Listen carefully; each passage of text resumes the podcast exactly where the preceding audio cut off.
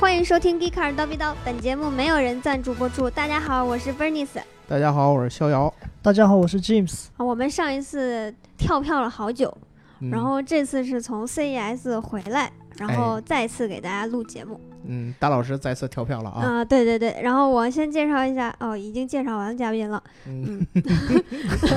你看，业务呢都不熟了， 哎呀，那那先来念念上期的评论吧。上期是聊那个 Model 3的价格，嗯，嗯，才子不风流说，宝马新三系应该聊一聊，性价比怎么样呢？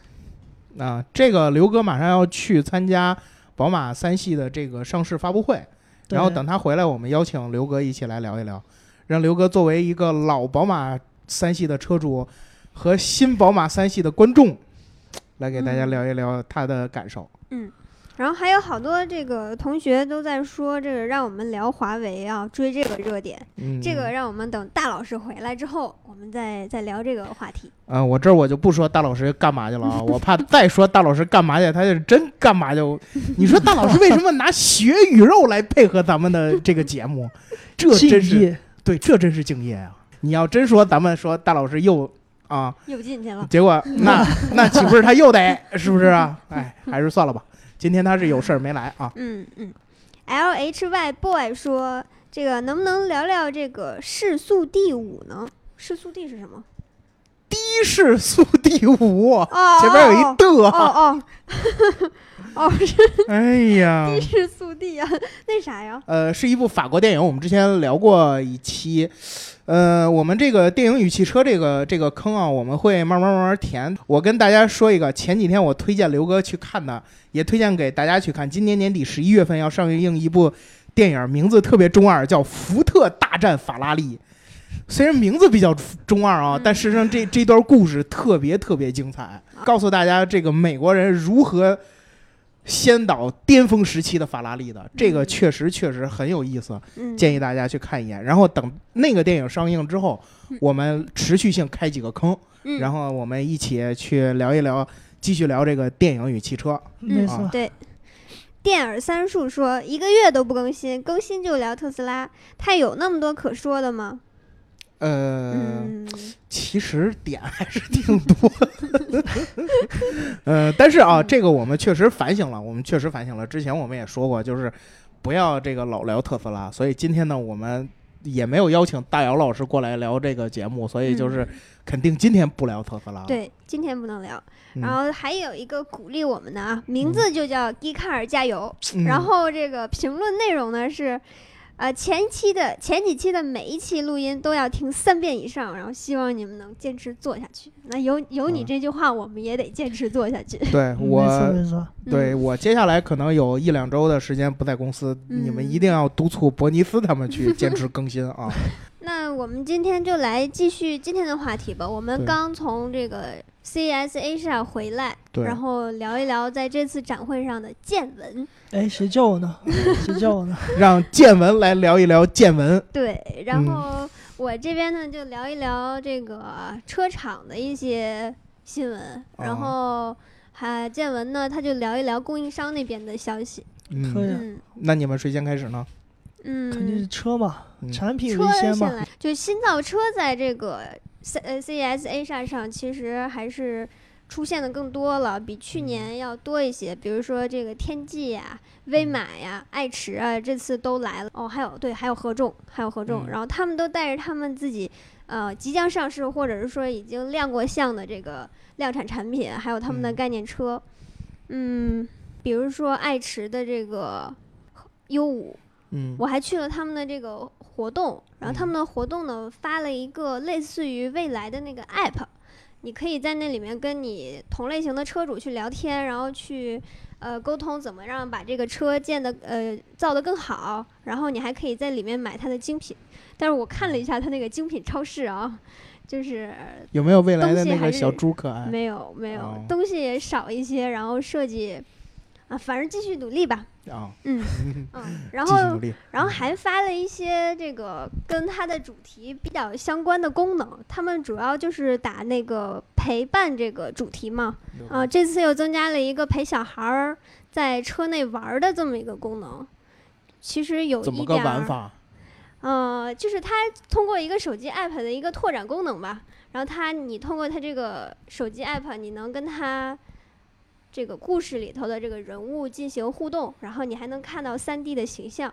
你能跟他说话，然后等于是车这个它能在你开车的时候，你没办法照顾孩子的时候，它去帮你安抚他的情绪，对，嗯，但那是就是人工智能类型的，对，有点像讲故事那种早教的游戏吧，那种东西。嗯嗯，但是具体什么效果还不太清楚。嗯，然后天际汽车这个 M E 七也是亮相了，他们这次主要是展示了他们那个大屏，可以去看它的这个交互，然后也他们也发布了这个固态电池的这个研究成果，因为没去他们那个活动，所以不知道他们 发的那个研究成果是什么。哦， 至少从这个五个大屏的这个联动上看起来还是挺酷的。它的那个后排的后排的那个大屏，两个大屏特别大，然后特别大，特别大，特别大，对，呃然后没有别的形容词了。就是特别大啊， 自己想象特别大是多大 啊？嗯，然后威马还是去展现的这个它的这个 EX 五还有 EX 五 Pro。 对，说到威马呢，它其其实除了放了它之前搭载 L 二自动驾驶的智行二点零威马 E 叉五，还有它的 E 叉五 Pro 之嗯外呢，还展示了和百度共同研发的一个 w i l l e t Parking 软硬一体的一个解决方案。嗯，这个呢，就是这套这套方案呢，就是用在，因为我没有去他参加他那个活动，所以具体具体是讲什么我不太清楚。但是就是官方的话术就是说，这个东西是用在私家车量产项目和共享汽车分时租赁领域，就是。具体的实现功能就是通过手机等移动终端来实现常驻点、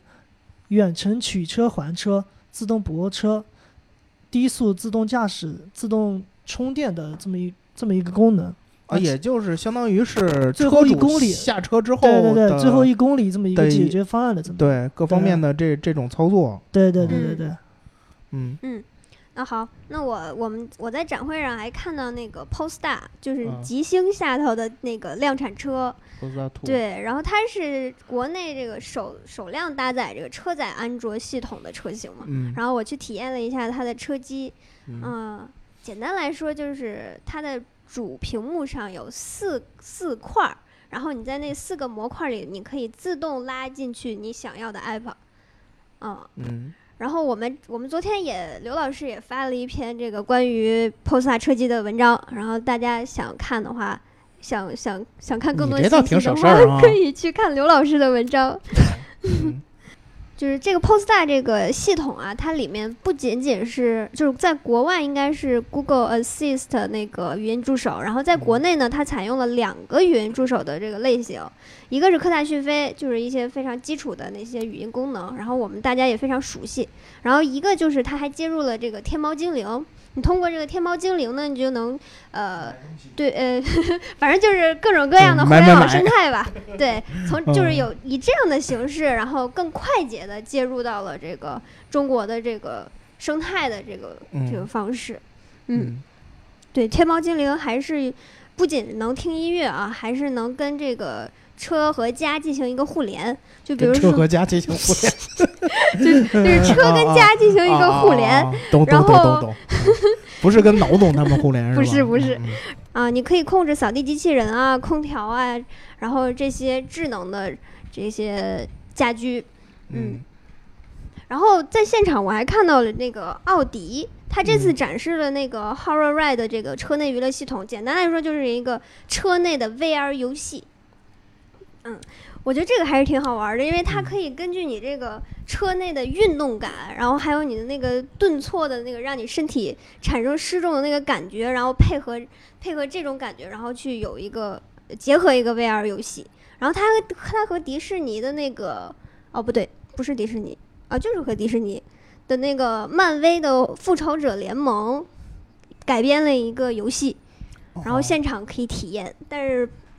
排队的人太多了，我没体验上。 啊哦，好吧，而且它它其实车内好像还有一个，你可以自己调节你自己喜欢的氛围和状态，就是通车玻璃上好像是会有变化，你可以调成你喜欢的季节，调成你喜欢的场景，还是挺酷的。嗯，就它其实这套方案，其实在在在之前的拉斯维加斯的展上已经展过了，然后打相当于是把很多东西都搬过来，啊嗯，对，进行了展示。然后起亚还是展示的那个之前的那个概念车，然后它可以根据你你的状态还有场景改变车身的呃车的颜色啊、音音乐呀、气氛啊、温度啊等等，嗯就是主主题呗。嗯。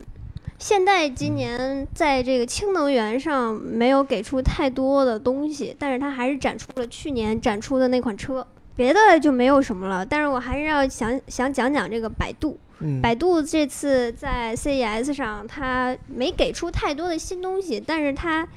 相当于是交了一份成绩单吧。它公布了一些这个之前合作过的这个呃车厂的数据，然后比如说它和三百家车厂已经有了这个合作，或者说资源上的这个对接，然后未来还会有五百家的这个数量进行合作。嗯，但是这个合作它不能说是。嗯，一定都是深度的，因为百度的资源还有那个合作形式都非常的灵活，然后也比较多。嗯、可能只是接入呃用了你的百度地图，它也算一个合作伙伴。所以这个三百和五百这个是比较虚的。嗯、你要是说真正的那种特别深层的底层 OS 级的那种合作，就是小度 OS 具体搭载了哪哪哪辆车上，现场展示了三三个样车，一个是长城的哈弗 H 六，然后一个 Exceed 的星途，然后还有一个这个，嗯，哦对，福特，福特跟哦百度合作的那个、 ，Think 加对 Think 那个 Think 加那个系统，嗯嗯，百度从这个 Think 加这个系统，我去感受百度这个呃语音，我其实这次让我对它有比较大的改观。它其实能接受那个多轮的对话，然后你打断它，它还能特别快的响应。这让我觉得其实对跟之前的经历相比吧，我觉得它已经做的做成这样就已经挺不错的了。但是它它其实也没有跟科大讯飞具体拉开太大的差距。嗯，也不能说算是绝对的优势，嗯嗯，但是整体的界面还是比较简单，就是交互比较简单，然后没有太多的错，然后呃也没有太多花里胡哨的那些功能吧，就是基础的语音、导航，然后接入互联网资源，这个这些都是有的。我觉得这个他他俩他俩合作的目的也达到了。哎，那说到这个 OS 啊，这个嗯斑马这边有没有什么呃可以分享的？我在 CES 要结束的时候吧，然后因为斑马的总部离虹桥机场也挺近的，然后我就去拜访了一下这个斑马总部，然后体验了一下他们刚刚发布的这个斑马3.0系统。他们3.0的系统增加了一些小的功能，但是最大的还是地图上的改变。就之前他们也有三三 D 的那种地图，但是比如说高架桥，它可能就只是给你画一个圈儿，嗯但是这次地图上的那些三 D 立体效果会更加真实，就是具体到那个，嗯，就是阴影，它都能给你打出来，就不仅仅是只是一个圈儿，或者说只是一一条一条一条线路两两条线组成那种，它有更多具体的阴影啊，然后那些那个实时的变化，嗯。哎，我第一次自己讲这么多呀！嗯，我觉得这个我们博老师以后就能独当一面 了。没错没错，那建文，你聊聊你自己的见闻吧。嗯可以可以。我我这边呢，刚刚刚说到三 D，它那个是三 D 的地图对吧？地图显示。那嗯这边我去的一个活动呢是大陆大陆的一个活动，那大陆这边呢展示了一个裸眼的三 D 仪表。嗯，就是这个 holography 的一个一个投影是吧？裸眼三 D 这种效果，嗯，对对对，嗯对它它的这个三 D 的，嗯，怎么说？就咱们一般看到三 D 啊，就是三 D 电影啊、三 D 这种游戏啊，一般都需要头戴设备这种。最起码戴个眼镜嘛。对对吧对，对你得嗯你得把这个效果给打出来。那它的这个呢，就是你不用戴眼镜，裸眼就可以实现这种 3D 效果。它的这个和像 3D 这一块，其实还有一个技术，就是是你要实现 3D，一般的实现 3D 的话是通过两种技术，一种是视差屏障，嗯一种是透镜技术啊、呃嗯具体具体的原理呢，咱咱们就不展开讲，就是两种技术呢都是。就是不管是哪一种的 3D 显示，最终都是欺骗你的眼睛，嗯对，欺骗你的眼睛让，然后让你有这种 3D 这种错觉。大陆这边的这个 3D 仪表呢，就是不管你站在哪个位置，就你你到了车上，不管前排还是后排，你都可以看到这种 3D 的显示的效果，而且而且效果还是挺逼很真的，我对我也对在现场也看到了，对对对对，哦它这个效果很逼真。那他现在能就是操作里面的不东西啊，了不吗？能不能不触能吗屏，就是只只是你对来看，对只是你来看，他给你他给你显示，对的对的，然后它的目的是为了代替这个仪表盘这些这些所有的屏幕。目的呀，这个目的呀，我们前几天不是写了一个 3D 仪表盘吗？嗯嗯然后理论上这个目的就是说，通过这个模拟 3D 的效果，然后让你更加及时的、更加直接的看到这个信息。但是，其实就是这项技术还是比较鸡肋，就是鸡肋吗？怎么说？怎么说？啊，就伟世通他之前也是做过一个这样的 demo 嘛，他连就是模拟的非常到位，就就模拟机械仪表，他连你机械仪表周围的皮质都能那个质感都能 模拟出来，就好像真不是一个液晶的似的。然后呃，我在大陆听他们讲的时候啊，大陆自己的人在那儿聊，说这就是车厂要秀肌肉的一种表现。 你说你具体说这个 3D 仪表装到车上有什么用？酷就是酷，嗯，嗯怎么说？其实我我在我在现场也问过这个问题，就是，然后也有其他这种也做 3D 仪表这种供应商，他们他们也聊过，就是说，那像刚开始大家都是用的机械仪表，那大家都用液晶仪表的时候，为什么要用液晶仪表呢？机械已经显示的够多了呀，我们为什么要用液晶呢？就这本身就是一个技术的迭代，嗯你一项新的技术你发明之后，你只有慢慢的去发掘它的这种用途，你才会你才会觉得哎，这个很有用，就这样嗯。然后像三 D 的话，它给出的信息的丰富度又会比液晶会更多一点儿，不不管是它的立体嘛，对吧立体啊、层次感这种嗯，对，就像假如你在停车的时候，它可以通过 3D 这种效果，直接给你这种很更更加直观立体的感受。哎，我这个地方可能要撞了，我得慢一点或者怎样，嗯对，类似这种效果。我比较期待它之后会和车厂能够挖挖掘出 3D 这种显示更多的这种玩法。大陆在另外一个另外一个比较有意思的产品是 AR HUD。嗯 HUD 的话，像大家都比较熟悉了嘛。 AR AR AR HUD，其实其实说实话啊，在我看来，HUD 就有一定的 AR 的这这种这种离这这种方向了，就是因为它是在你眼前，然后在你面前的道路上给你给你指东西，嗯嗯给你怎么怎么着。其实这个就相当于是 AR 的东西了，只不过没那么没没有那么大面积，然后也没有那么多的信息，嗯，就是一开始的这这些这些不是 HUD 动。态的，对，也不是嗯动态的。呃，但然后呢，就是我们之前开过那个 Marvel X，、嗯对那对上面有 AR 的导航。对嗯然后其实这个 AR HUD 现在理解起来其实就不是特别难了。对对，然后尤其是我们看过一个电影呢，叫《碟中谍六》啊，还是《碟中谍五》啊，忘了，它里面那 i 八上面大片全是 HUD，然后它能给你指这个，就跟玩儿就跟玩《极品飞车》似的，那箭头揉一下就过去，告诉你这边该管了没。错没错没错，嗯，就这种。对但是我觉得 HUD 有一个小问题在于什么呢？HUD 它显示的这个这个这个范围还是有限，嗯对啊，你没法，你对的还是没法扩展到整个你你目光所及的所有区域。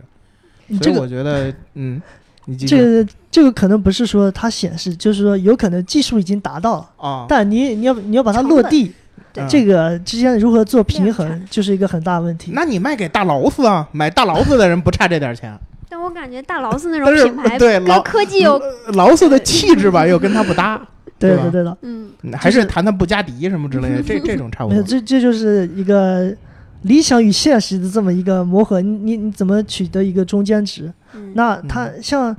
像大陆这款产品，它给出的定义是为中国市场量身打造的，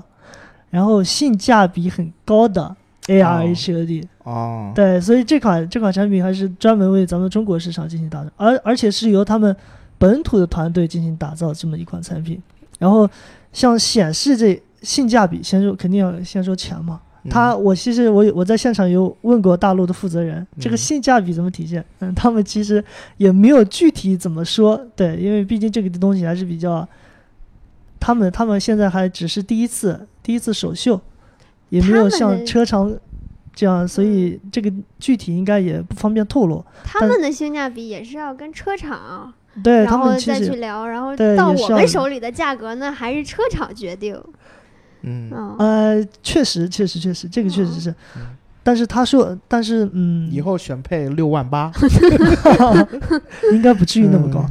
毕竟视觉包选配加呃什么三 D 仪表盘呀，加这个 AR HUD 这一套嗯加一块儿六万八。哎，宝马现在不是有那嗯个都有那个选配 HUD 了吗？哦，选配 HUD 不是 AR HUD，它那 HUD 早就早就有了，而且已经进化的嗯很很好了。哦，它那个对啊选配多少钱？那个高就是高配车型都是标配的，哦，选配没没注意过。嗯，继续继续。啊，对，那它其实是解决了解决了两个问题，嗯就是一个是一个价格，但是它没有具体说我价格可以做到多少，就是一个是价格可以做到一个就是性价比高呗。对性价比高，然后也另外一个可以把体积做的小，像他跟我说的是，这个 HUD 一般的体积在十五升左右，但是他们可以把这个体积做到七到八升。如果嗯要放在就是在车内可以进行更好的布置，对，这是他们为中国市场专门打造的这么一个这么这么一个产品。这两款产品呢，就是他们这次展会上比较有意思的东西。那另外的像混合的 V2X 平台，然后还有它的那个无人无人小巴、无人无人驾驶那个小巴，这些其实都是之前之前之前展示过，然后这次把它拿到中国进行演示。对，那嗯然后从这这次展会呢，从总体上来看呢，就我我比较关注这一块就是自动自动驾驶这一块。那我感我感觉这次展会上自动驾驶相关的东西不是的，不是特别的多。对，因为就是呃，这次这次有一个四维土星和呃，就是德赛西威，还有和一个亮道智能和 e b e 他们那个合作，就是在也是在 L 四、Level 四、Level 三的这种自动驾驶的相关的合作。除了这个呢，还有一个就是银澈科技，他们发了一个 Level 三的一个自动驾驶卡车。除此之外呢，其实自动驾驶相关的内容并不是很多。对，就是这其实是其其实可以可以看出来，大家对于而且对还有一个比较比较有意思就是，百度一般百度的话，它它会介绍自己相关在自动驾驶相关的这种进展，但是在这次的展会上呢，它没有说自己在。自动驾驶有什么新的进展？这样反而把所有的重点都放在了车联网相关的这一块。对，就是说，嗯，就是说还是要向前看。